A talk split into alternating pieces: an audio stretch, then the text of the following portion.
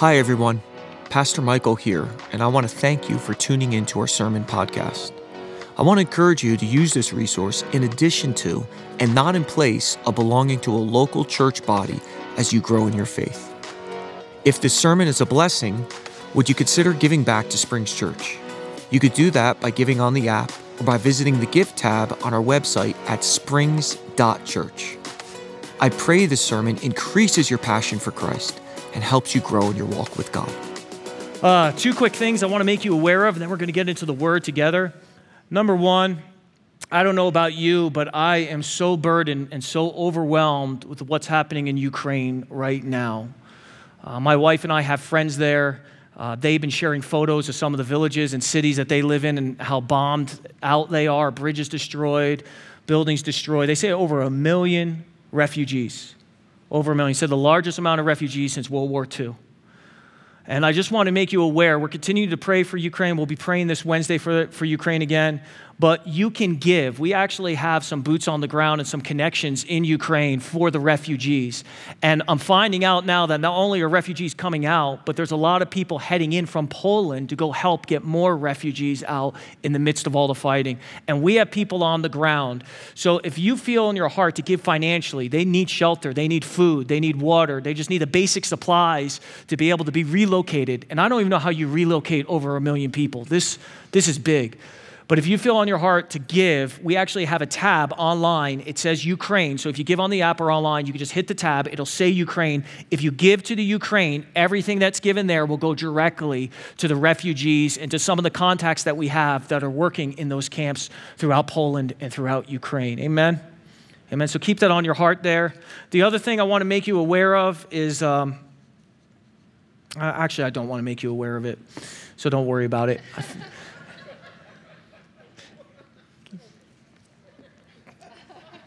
Anyways, let's get into the word this morning. Let's go to Song of Songs, chapter one. I'll share it at the end of the service. I'll give it a share it at the end. Song of Songs, chapter one. We're going to go there this morning and we're going to get into the word. I'm going to pray and then we're going to jump in together. Um, and we're going to have a time with the Lord. Next week, by the way, I'm going to start a new sermon series called March to the Cross. New sermon series. I'm going to be speaking about uh, Jesus' time in the garden. I'll talk a little bit about the betrayal. I'll talk a little bit about uh, just his way to the cross and how that applies to us. So we'll get into that next week together. But let's pray and get into it with each other. Father, we thank you for your goodness this morning. Lord, we thank you for our time of fellowship with each other, God. We thank you for this church that is beginning to learn how to pray and corporately minister to your heart. But Lord, we pray now over the word. We know that it's your word that gives us strength. It's your word that gives us encouragement. It's your word that builds up faith. It's your word that corrects us from falling into traps and different things that can destroy our relationship with you. It's your word. And we're asking this morning that you would anoint your word, that you would put a power on it, that God, it would begin to deal with things in our hearts. And you would take the little bit of the breadcrumbs, the five loaves, the two fishes, the little bit that we have here, and you would begin multiplying it for the needs of this congregation and for your people, Lord. Lord, give me the grace to communicate what you put on my heart. Lord, it's a simple truth, but for some reason I found it very difficult to be able to explain it in a way where it could really begin to be impactful in our journey with you. So, God, I pray for an anointing on it and your grace to be over it. In Jesus' name. Amen. Amen. You know, I, I, shared in the first service, I started the service, I was praying over the word. And as I was in worship, I was saying, God, how do I how do I apply this? How do I illustrate what you want me to share in a way that the congregation is going to be able to get it? And as I was praying through that and I was spending time there, the Lord just brought back to memory a little bit of a story from my own life. And I'm, I'm going to be a little bit of vulnerable and, and share a little bit of it with you today. I want to talk about the day that I got engaged to my wife, Beth. Day we got engaged. So it took three attempts to ask her to marry me before she said yes, just so everybody knows. I asked twice before the third time, and she said it wasn't good enough. She says, That's not going to do. She said, You didn't call my father. You didn't get permission. You didn't do all these things. And I didn't know all these things were, were a part of it. So I had to revamp everything and redo everything. So by the third time, I was like, I'm not striking out again. I'm not doing this again. So I decided that I was going to pull out all the stops. I was going to give the most romantic, most incredible proposal on the face of the planet. So what I did is I actually got everything set up where I, I went and I purchased plane tickets. We were here in Colorado. I got plane tickets to New York City because we were going to have a picnic. I was going to take her to Central Park, and I got the plane tickets, but I didn't tell her I was going to take her. In fact, we were actually at a Wednesday night youth service. I was the youth pastor here at the church. She was serving as a youth leader, and I told one of her roommates to pack up one of her bags, and I took the bag with me. I got it in the car. Never told her where we were going, never told her what was going to happen, but at the end of the service, I just kept driving past her exit where she was living with the rest of her roommates. And she said, Where are we going? And this is what I said to her I said, We're going to New York. She said, Right now? I said, Right now. We're going on a picnic. I gave her a card. I said, We're going to have the greatest picnic ever. And we flew a red eye all night long until we got into New Jersey, got into Newark, New Jersey, and then we had to buy some time before we could get into New York because everything was still shut down. It was closed. It was early in the morning. So we hung out over on Liberty Island. We hung out at the Liberty Science Center together. We hung out with all the school kids that were coming to the science fairs. And then we drove all the way into New York and we went up to, up to Central Park. And at Central Park at Columbus Circle at the Whole Foods, we grabbed a bunch of food and we had a picnic together. So we were sitting there, we are having a picnic, and then I finally took her from the picnic and we went down to the Boathouse in Central Park, which is this beautiful restaurant on the lake, and I rented a boat. I rented a boat. We got into this boat, this little rowboat, and I pulled out into the middle of the lake with all of the trees and the buildings all around it. And I got down on one knee and I had a piece of tape. It said I owe you, a piece of tape on it. And I said, honey, will you marry me? I asked if I marry, and I put the tape on her finger. Three times. Three times. And she finally said, yes.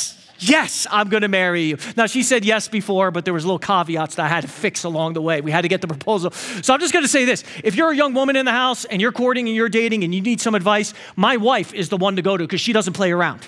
She'll get that guy straightened out so he is what he's supposed to be before you get married, just tell you that. So I give her the ring, the fake ring. She starts shouting in the boat. She's screaming at the top of her lungs. He asked me to marry him. I'm so excited. I said yes. She's shouting to the shore. She's shouting to the other people in the boats. And the first reaction in my mind is, is she crazy? I grabbed her. I literally, didn't I pull you? I pulled her down into the boat. I said, This is not Colorado. This is New York. Nobody cares that we're getting married. They just want a peaceful afternoon. And if you don't shut up, they're going to kill us. right? That's literally what I said. I said, Don't say another word. So we get to the shoreline and I arranged, my parents came into New York City and we went and we had lunch together and then we went to go find the ring. We went to go get the ring. And the ring is an experience coming from the Italian family because everybody goes to get the ring. This is a big deal. It's like a tribe, a bunch of nomads. We just wander around in New York together. Everybody, grandparents, grandmothers, fathers, mothers, we all go to get the ring. And this is the way it works in the Italian family. I've shared this before, but I'm just going to refresh you. This is the way it works. We all know a guy I'm not kidding. Our guy was Boris. Now, Boris was a Russian Jew. He, he was on 47th Street in the Diamond District. He was the, literally on the corner on the south end of 47th Street and 6th Ave. That's where he was. That was his little place. And we knew Boris. So, so we all have a guy. Everybody's got a guy. And we all talk about our guys. You know my guy, I know your guy. We know our guy. And this is, this is the guy we go to when we need a ring. This is the guy to go to when we need jewelry, right? And our guy was Boris. So this is what you do you go around and you go to all the Fifth Ave stores. You go to Tiffany's, you go to Cartier, you look at all of it, and you check out these diamonds and you check out these rings and you find the setting, you find the size, you find the cut of the type of ring that you want. Then you go and you find your guy. You go to Boris and say, This is what we found, this is what we want. And then the guy, listen to me, makes the same exact ring, sometimes with a better stone and better clarity and a better cut for a quarter of the price. That's how it works. So we go shopping. First place we go, Fifth Ave, Tiffany's. I mean, this is, this is the flagship store at Tiffany's. Five floors. You go to the top floor to get to the engagement rings. And as we're in the elevator, my wife literally turns to me. This is what she says. She says, I don't need a big ring. I just need a token of our love together. A half carat will be fine. And I looked at her and I said, That's good, because that's what you were getting. That's where we were going, right? I said, That's, that's what's happening. So we get to the fifth floor and the elevator doors open. And I'm telling so what does Tiffany do? They put all of, of the, the, the glass cases and everything of the five, six, four carat stones right in front of the elevator. So you open and everything is just sparkling. And I'm walking around the store to kind of get the lay of the land. I'm looking at the half carats and I look back and there's my wife trying on a five carat stone. she's literally, she's like, like the, the, the, the, people that were selling it were like a pack of wolves around her. She's all excited. She's, she's all, and I come over there. I said, no, no, no, no, honey. This is the half carat stones. This is what we're going to buy. And I'll never forget her reaction, right? This is what she said. Those are too small. My hands are too big for a stone like that. I said, What happened from the elevator to the case? Like, we, we went to here. So we finally decided we had to compromise. This wasn't easy, but we got to the right size, we got to the right cut, everything. So we go and see Boris, right? Now, this is a whole experience because when you deal with your guy, there's no set prices. This is what people don't understand. You don't go in there and he gives you a set price. No, no. He throws a price out and now you negotiate. This is how it works in New York. But you can never say the price.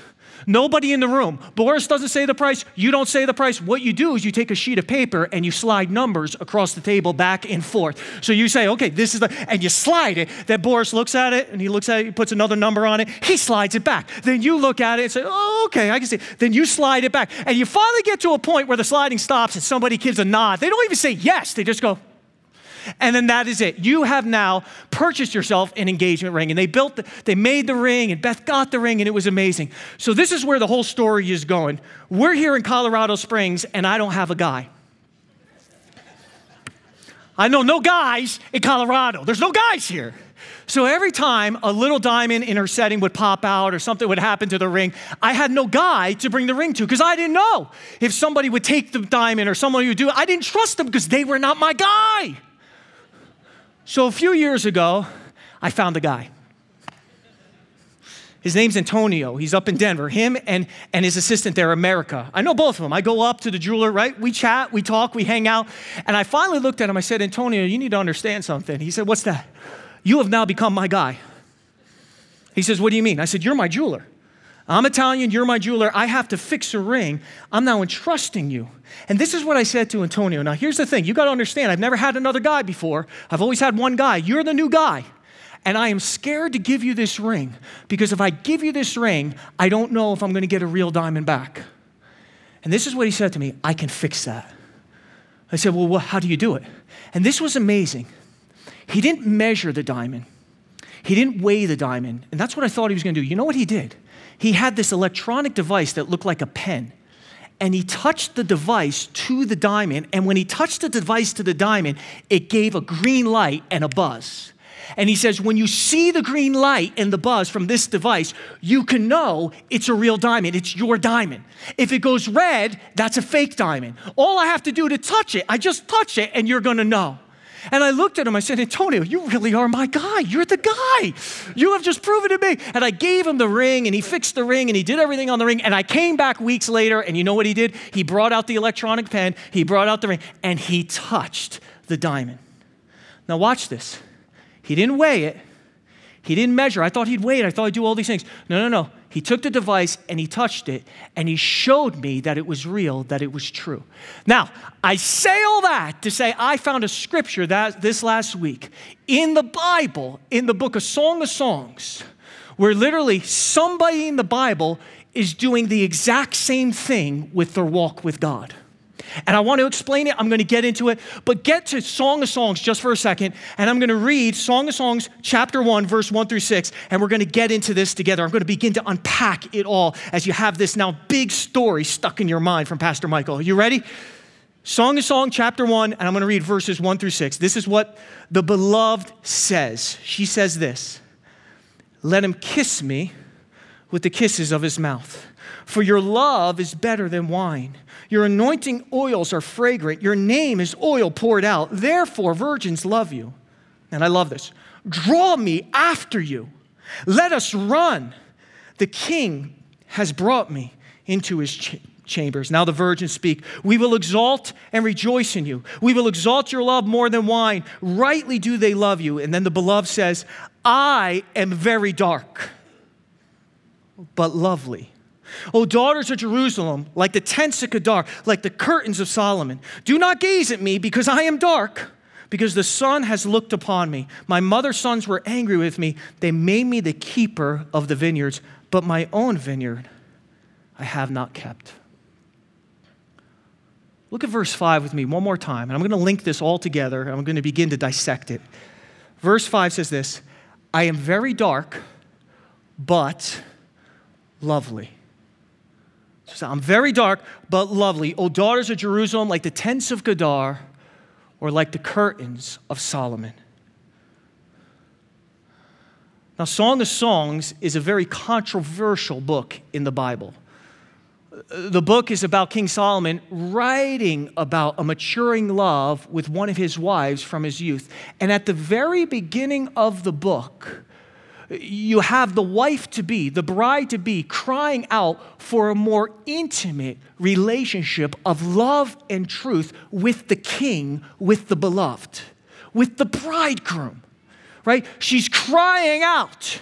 She's saying, King, draw me after you. She's groaning for a deeper love. She's groaning for a greater and a more real experience with the king. She's saying, I want you to captivate my heart.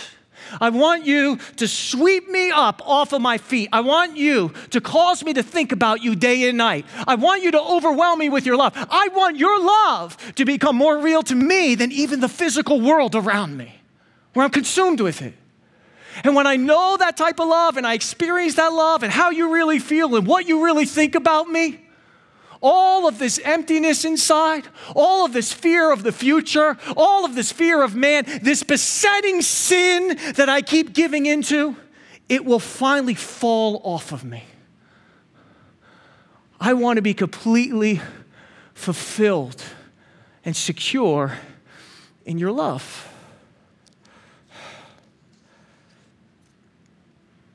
Now, ever since COVID happened, I'm beginning to hear this cry that's spoken about in Song of Songs, chapter 1. I'm beginning to see it begin to be stirred up in the church again. We are living in a season where there are trials that are all around us. This world is being shaken over and over like never before, right? Global economies are all over the place uh, the stock market, worldwide currencies are changing by the minutes. Wars and rumors of wars are becoming more real now than they ever were before. And all of these changes that we heard about last week that are happening all around us, that are swirling around us, are beginning to create these disruptions in our families, in our marriages, at our workplace, in our churches, throughout our communities. And the people of God are saying, I need something to anchor my heart. I need some source of strength I need some source of encouragement that could give me the grace to be able to endure through this and be able to stay on mission for the glory of the gospel. And there's this groaning that's coming into this church. The church is beginning to cry out, Oh, Holy Spirit, draw me after God. Give me a deeper revelation of His love and His care for me and my family. Let, let me say, open up my spiritual eyes so that I can see how beautiful He is, so I can see how glorious He is, even in the mess of all this around me. Anchor my heart with one revelation after another revelation of the power, the sovereignty, the authority of God in my life. Oh God, I feel so alone. Show me that you're actually with me. Who's prayed any of those types of prayers over these last two years? I got to know that you care about my family. I got to know you care. I need a deeper revelation. I need you to draw me.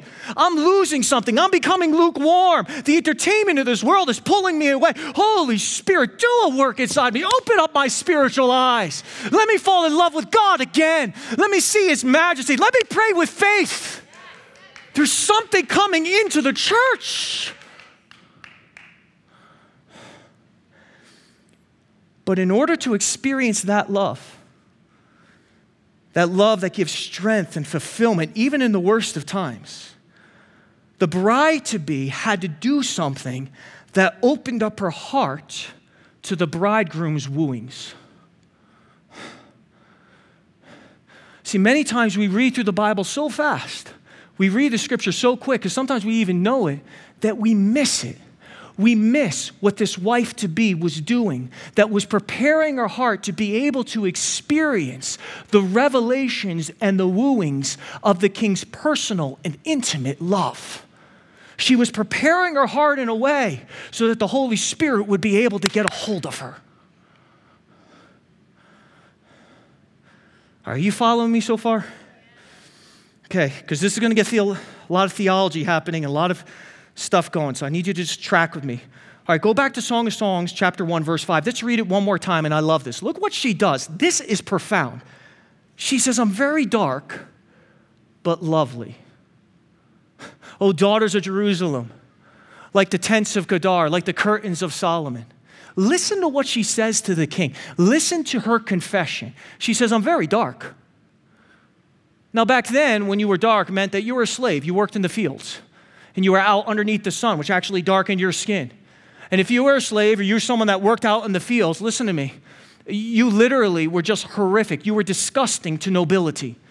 They saw you as unclean. They saw that the work that you were doing was beneath them. So she's speaking to a king, she's speaking to a beloved, and she's saying, Listen, I've been out in the fields, I am dark. You should not want anything to do with me. In fact, the fairer your skin was back then, the more noble it projected. It meant that you were higher up in the social economic ladder of the culture. And she's saying, I'm dark, I'm dark. And, and, she, in some measures, was, was like this castaway, like this leopard in the eyes of this king. She says, I'm very dark, but then listen to her. This is amazing. At the exact same time, this blows my mind away. She says, I'm lovely. I'm dark, but I'm lovely.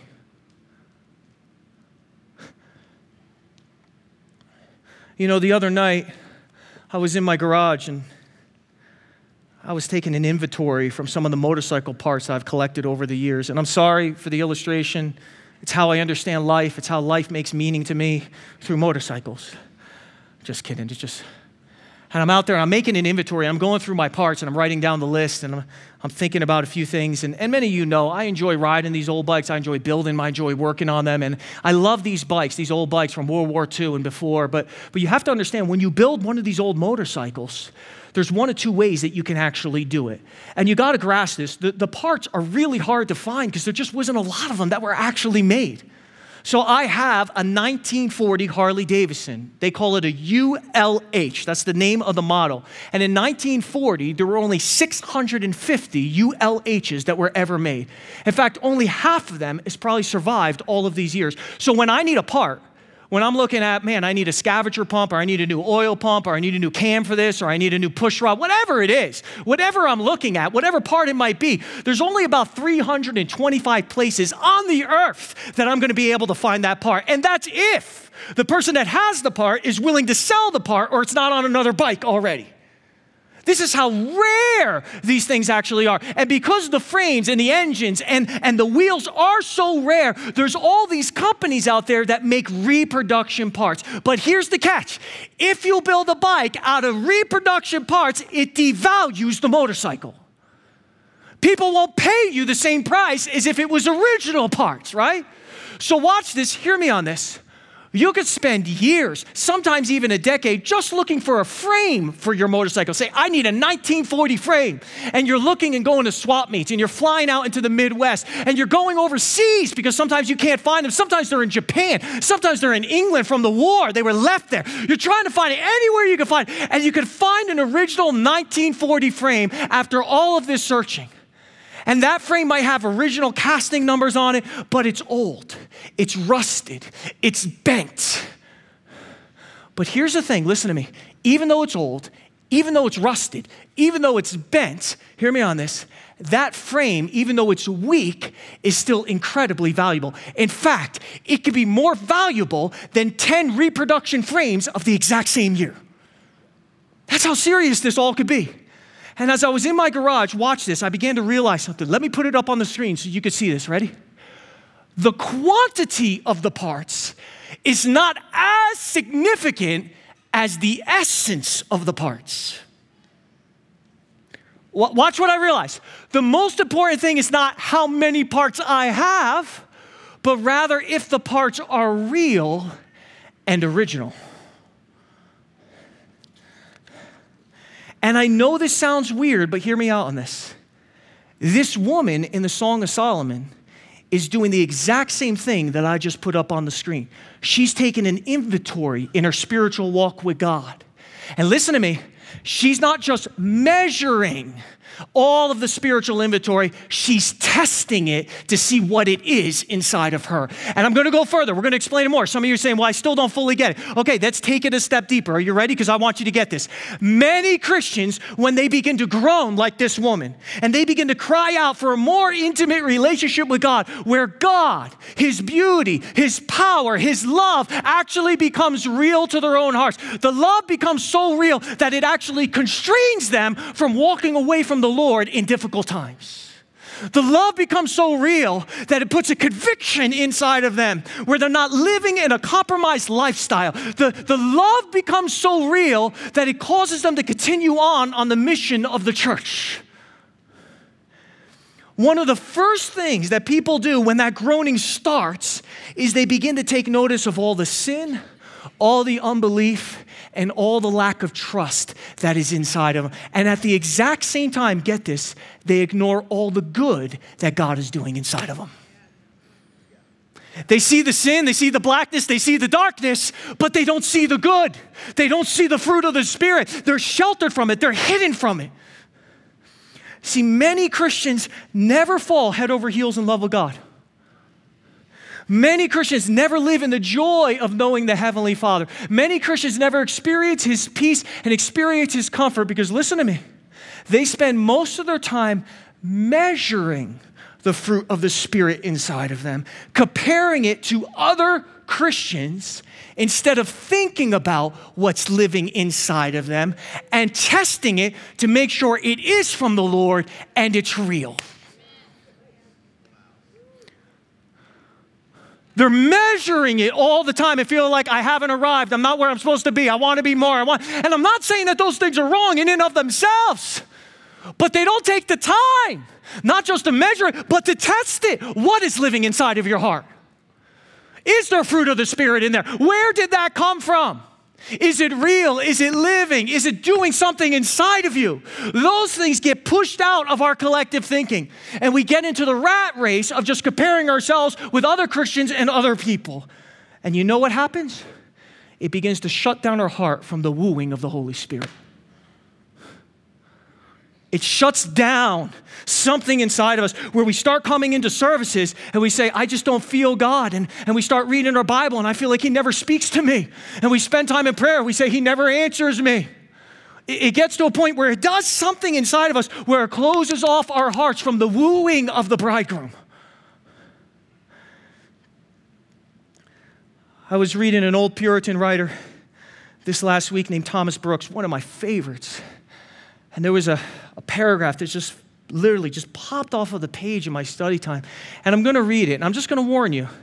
It's theologically deep, so I'm not done unpacking it. We're just starting. I'll, I'll get to the whole crux of all of this and make sense of everything. But I just want to read it to you because it's profound. And this is what he said. This was what blew my mind. He said, When you look upon your graces, and I define graces as what God is doing inside of you, be sure to look more at the truth of your graces than at the measure of your graces. You must rather bring your graces to the touchstone to try their truth than to the balance to weigh their measure. Listen to what he says. Many weak Christians are weighing their graces when they should be trying the truth of their graces, as if the quantity and measure of grace were more considerable than the essence and nature of grace. And this is that that keeps weak saints, ready for this, in the dark, doubting questioning, and despairing condition. Yea, this makes their lives a very hell.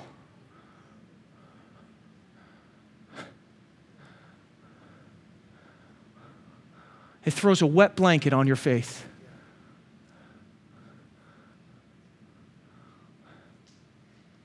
I told someone one time when I pray, I'm very careful because I confess things, I, I, I repent of things, I deal with things, and I say, Lord, I'm not the man I want to be, but I don't stop there. I say, but I ain't the man I once was. There's a difference. I test what's in my heart, I test what's going on in my life. In fact, let me take it a step further and, and, show you this in practicality in the scriptures, how this actually plays out. Mark chapter 9, verse 14 through 23. And you guys all know this scripture. This is Jesus coming off the Mount of Transfiguration. And listen to what happens, because I think you're going to see this story in a whole nother light. It says, And when they came to the disciples, they saw a great crowd around them and scribes arguing with him. And immediately all the crowd, when they saw him, were greatly amazed and ran up to him and greeted him. And he asked them, What are you arguing about with them? And someone from the crowd answered him, Teacher, I brought you my son to you, and he has a spirit that makes him mute. And whenever it seizes him, it throws him down, and he foams and grinds his teeth and becomes rigid. So I asked your disciples to cast it out, and they were not able. And he answered them, O faithless generation, how long am I to be with you? How long am I to bear with you? Bring him to me. And they brought the boy to him, and when the spirit saw him, immediately convulsed the boy, and he fell on the ground and rolled about, foaming at the mouth. And Jesus asked the father, How long has this been happening to him? And he said, From childhood. And it's often cast him into the fire and into the water to destroy him. And then I love this. But if you could do anything, if you could do anything, have compassion on us and help us. And Jesus said to him, If you can, all things are possible for the one who believes. And immediately the father of the child cried out and said, I believe. Help my unbelief. I love this prayer and this confession of the father because what does he say? He says, I believe, but help my unbelief. See, this was a man who had a little faith. Not much, just a little. And that little bit of faith was mixed in an ocean of unbelief. In fact, his unbelief was so strong and his faith was so small. Listen to what he says to Jesus. He says, If you can do anything, have compassion on us. He's saying to Jesus, Hey, I know this demon is probably stronger than you, but if you could just do something, even just a little something to help my boy, we would be eternally grateful, right? But what I love, get this, is even though that this man is completely filled with unbelief, he is filled with it. So much so that Jesus convicted of it. So much so that he begins to confess it. Even though he's confessing his own belief, he still acknowledges that he has a little bit of faith deep down in his own heart. He still acknowledges it. He says, wait a second, wait a second. There is faith inside of me. There is something that the Holy Spirit has put inside of me. I see it, I acknowledge it. God is doing something in me.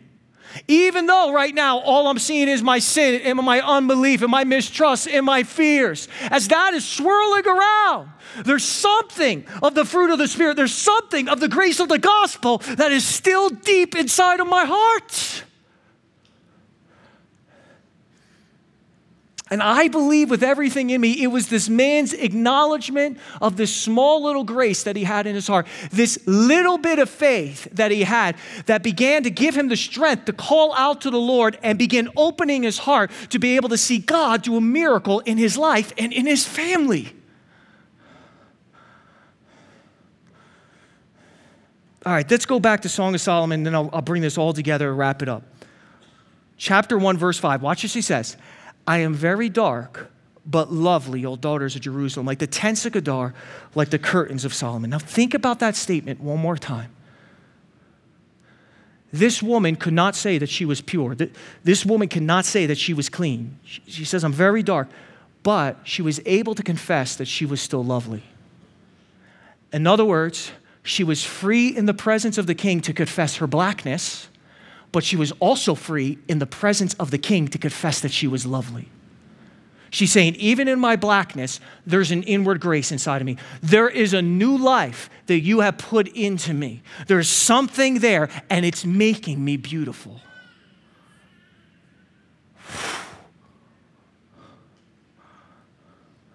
Now, think about that for a moment.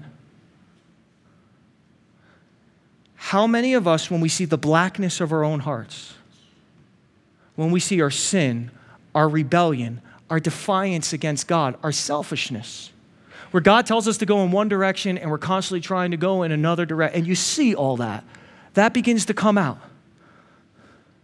And you begin to confess it. You begin to say, God is there. There's a blackness there. How many of us at the same exact time begin to thank God for the fruit of the Spirit, for the fact that there's a love for God in our hearts, and there's a desire inside of us that truly does want to obey? How many of us actually repent like that? Where we deal with the blackness, but we begin to sing praise and thanksgiving at the same time of the goodness of what God is actually doing inside of the heart. That's what this woman is doing. That's, see, and she's opening through that, through the confession and the thanksgiving coming together and beginning to kiss. Listen to me. She's beginning to open her heart to be able to be wooed by the Spirit of God. Because listen to me, if all you do is always confess your blackness, which is good and it's important, and you never begin to give thanks God to God for what He's doing inside of you, if you never acknowledge that, listen to me, the Holy Spirit, your heart is going to be shut down to Him. He'll never be able to pull you out of those pits and begin to transform and begin to change you because your heart is closed off in a place of unbelief.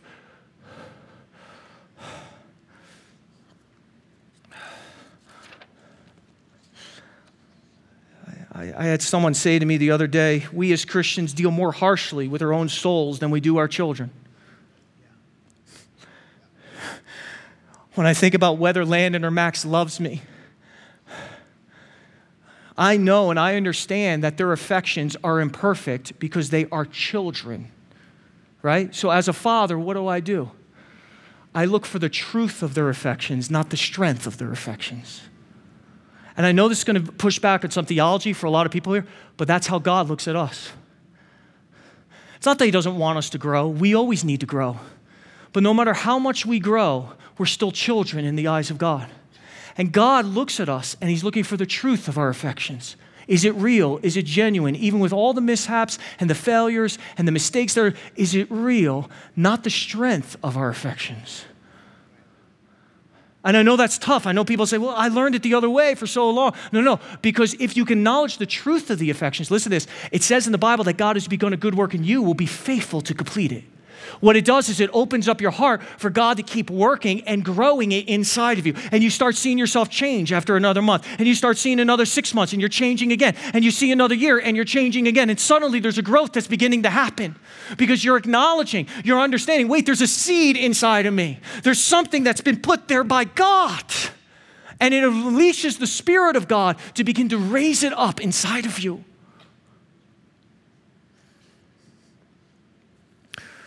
Well, what's the point to all this, Pastor Michael? What are you really getting at?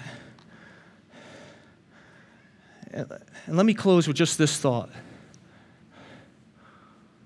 We are living in a very trying time in the world.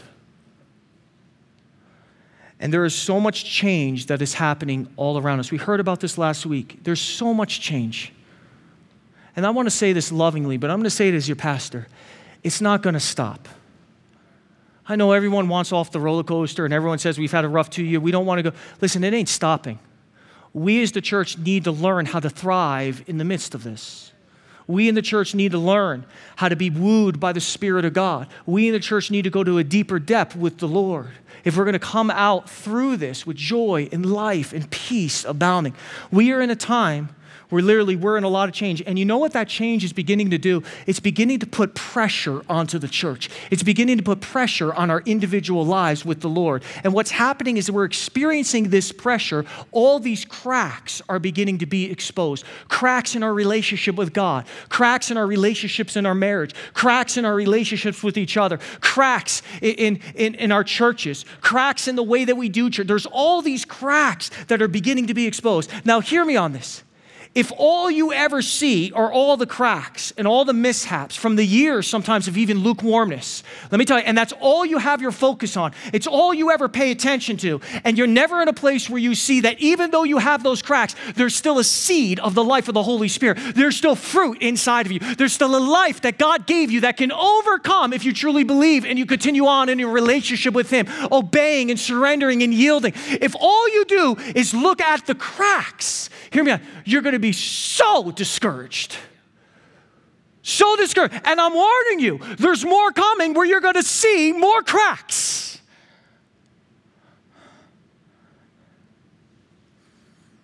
See, the Bible says this where sin abounds, grace much more abounds. Oh, we are living in a lawless time.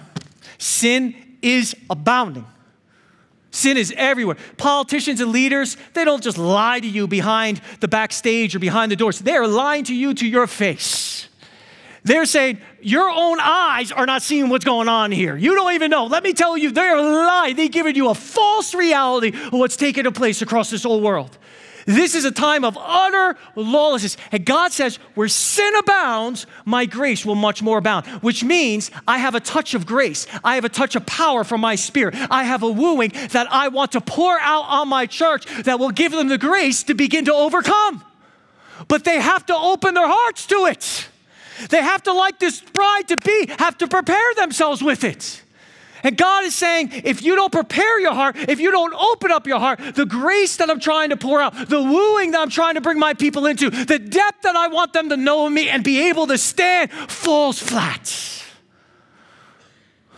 And God says, the way you open up your heart, as He's showing through Song of Song, is you confess the blackness, but at the same time, you recognize that I'm still lovely. There's still a work that God is doing inside of me. See, the only way, and I'll put this on the screen, to break the power of shame is the power of thanksgiving. That's the only way you'll ever break it. And we're about to go into a season, I'm warning you, there's going to be a lot of shame that's going to come onto the church. And the only way you're going to break it, do I need to confess those things? Yes. Do I repent? Of course I repent. Repentance is important. Confession is important. Honesty is important. But you need to be honest in both directions. yeah, I got sin in my life. I failed. But I got the seed of the Spirit of God in my life as well. And let me tell you something. I'm going to keep yielding to God. It's going to keep working in me, and it's going to begin to grow. And as you begin to acknowledge that, and you begin to even give praise to God and worship Him for what He's already deposited, the Spirit of God is going to begin to woo you in a whole new way. A whole new way. Revelation is going to come out of the Word in your private time like you've never believed.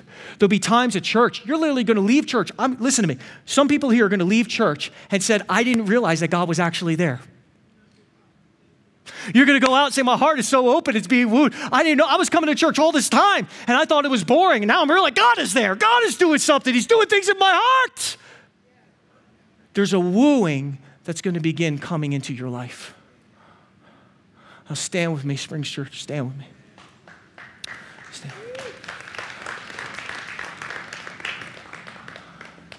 I'm going to have an altar time. I'm going to ask the altar team to come forward, the prayer team first. They're going to come up and they're going to get ready just to pray. They're going to be up here. But this is my altar call. I felt the Lord say to me in my prayer time that there would be people in this room today who recognize how dark they are. They recognize that they've, they have some foundation, some cracks, they've messed up, but they don't realize how lovely they are at the exact same time. Their eyes are focused on something that they've either done and you've confessed it. The Lord put it on my heart. You've repented of it and you've confessed it. You've been honest before God but you can't get past it. And you're not seeing that God is still with you. You're not seeing that God has still have fruit in your heart, and that fruit is going to bear out. You're testing the diamond and you're not seeing the green light. Do you get it? You're testing it and you're saying this thing this thing doesn't work right. And listen to me, you are now shutting down your heart from the Holy Spirit being able to woo you. He can't woo you the way he used to be able to. He can't draw you after God. And if you're in this place and you say, Pastor Michael, that's been my story for these two years. There's been so many cra- cracks in my parenting that I've seen, cracks in my marriage, that, and I've repented. I am sorry for it. But I can't see that God is in the midst of this. I can't see, I can't see that He's still working in my life. If that's you this morning, would you come forward? I want to pray for you. And I'm going to ask you just to be bold. Don't worry about what anybody's looking at or what's going on.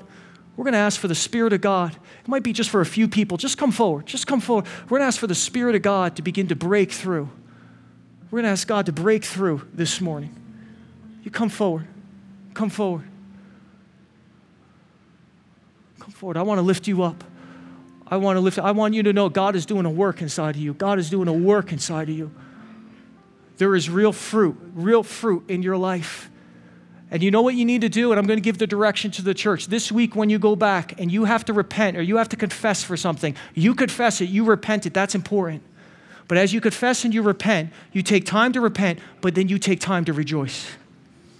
You take time to start thinking about the promises of God. You start t- thinking about what He has done in your life. All the incredible breakthroughs over the years that He's done inside of you. You start recognizing that He will be faithful to complete the work that He's begun and you begin to give Him praise. You confess, but you begin to worship. And I'm telling you, if you begin to marry those two things in your walk with God, you'd be shocked at what the Spirit of God begins to do inside of you. I feel like there's more. I feel like the Lord's put on my heart. I don't normally do this, but if you're sitting there and you know you need to be at this altar, you know these last two years have exposed some things in your life, and you're at a place where literally you're looking at your and you're bound by shame or you're bound by just a weight where you feel like, you know what? I don't feel like God could do anything or God hasn't anything in my life, and you come forward. I want to pray. I want to lift you up. Come forward. Come forward. Hallelujah. Hallelujah. You come forward. Come forward. And this is what we're going to do this morning. I want you to begin to pray to the Lord. If you feel like you need to confess this thing, that you haven't really dealt with it, I want you just to confess it. Just say, God, I'm going to say this thing is wrong or whatever it is. I repent of it. I want to turn away from it. You confess it. But at the same time, as you do the confession, I want you to take a moment and I want you to begin to literally vocalize thanksgiving and praise to God. I want you to start saying, Thank you, God for the blood. Thank you, God, for the deposit of your spirit. Thank you that there's still evidence and fruit inside of my life. Oh, thank you. Thank you that it's real. Thank you that you did it in me. Thank you that you spiritually made me alive through the cross and through the resurrection. Thank you. Thank you. God, I ask for forgiveness for what I've done. I ask for forgiveness. I see the blackness, but even in the midst of the blackness, I turn back to your throne and I thank you that you still have a deposit inside of me that's going to overcome. It's going to overcome. I thank you that I'm not the man or the woman that I used to be. I thank you that you're changing my mind. I thank you that you're renewing my thoughts. I thank you as I'm on this journey with you. I thank you, God. I thank you that this deposit is real and it's alive.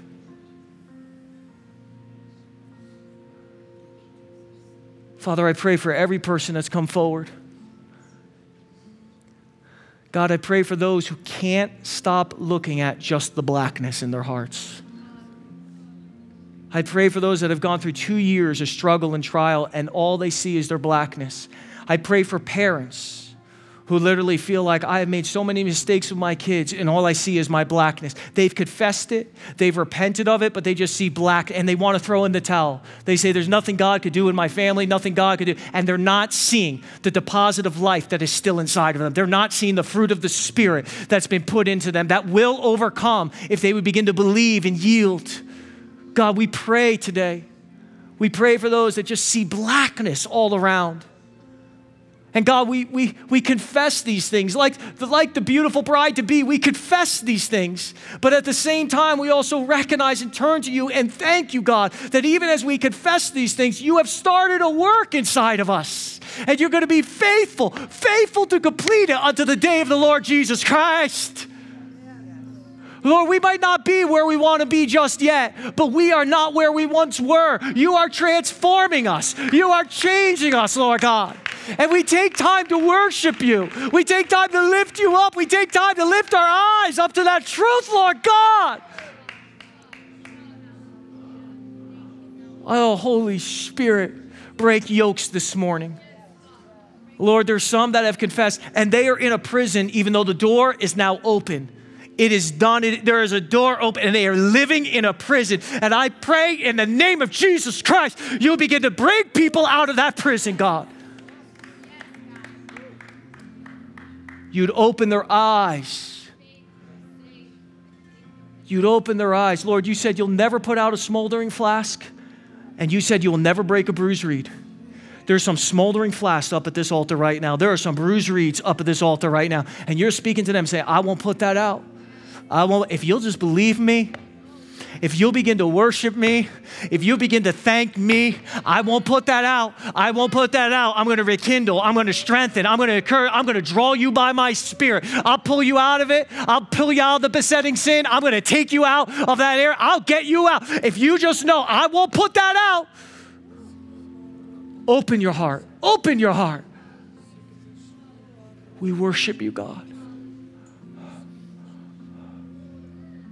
We worship you, God.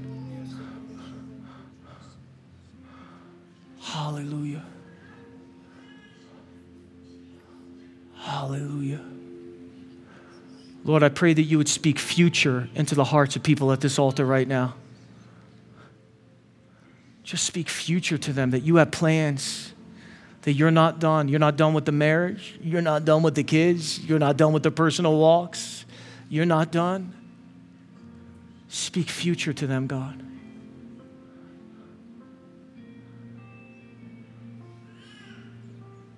Holy Spirit.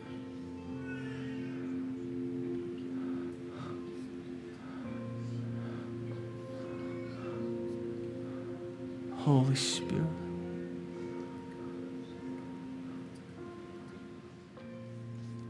Hallelujah. Hallelujah.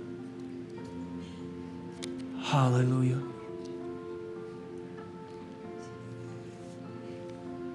Hallelujah, Lord.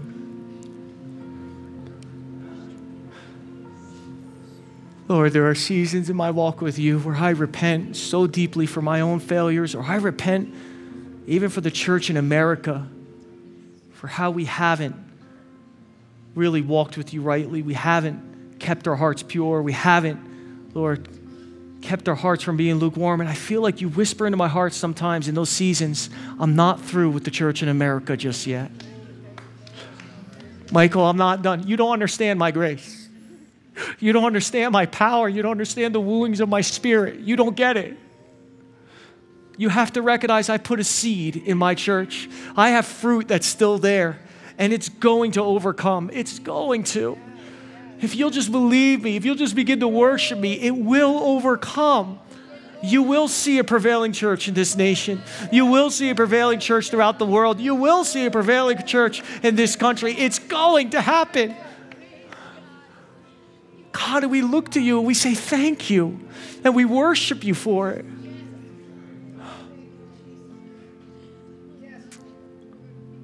Lord, we bless you.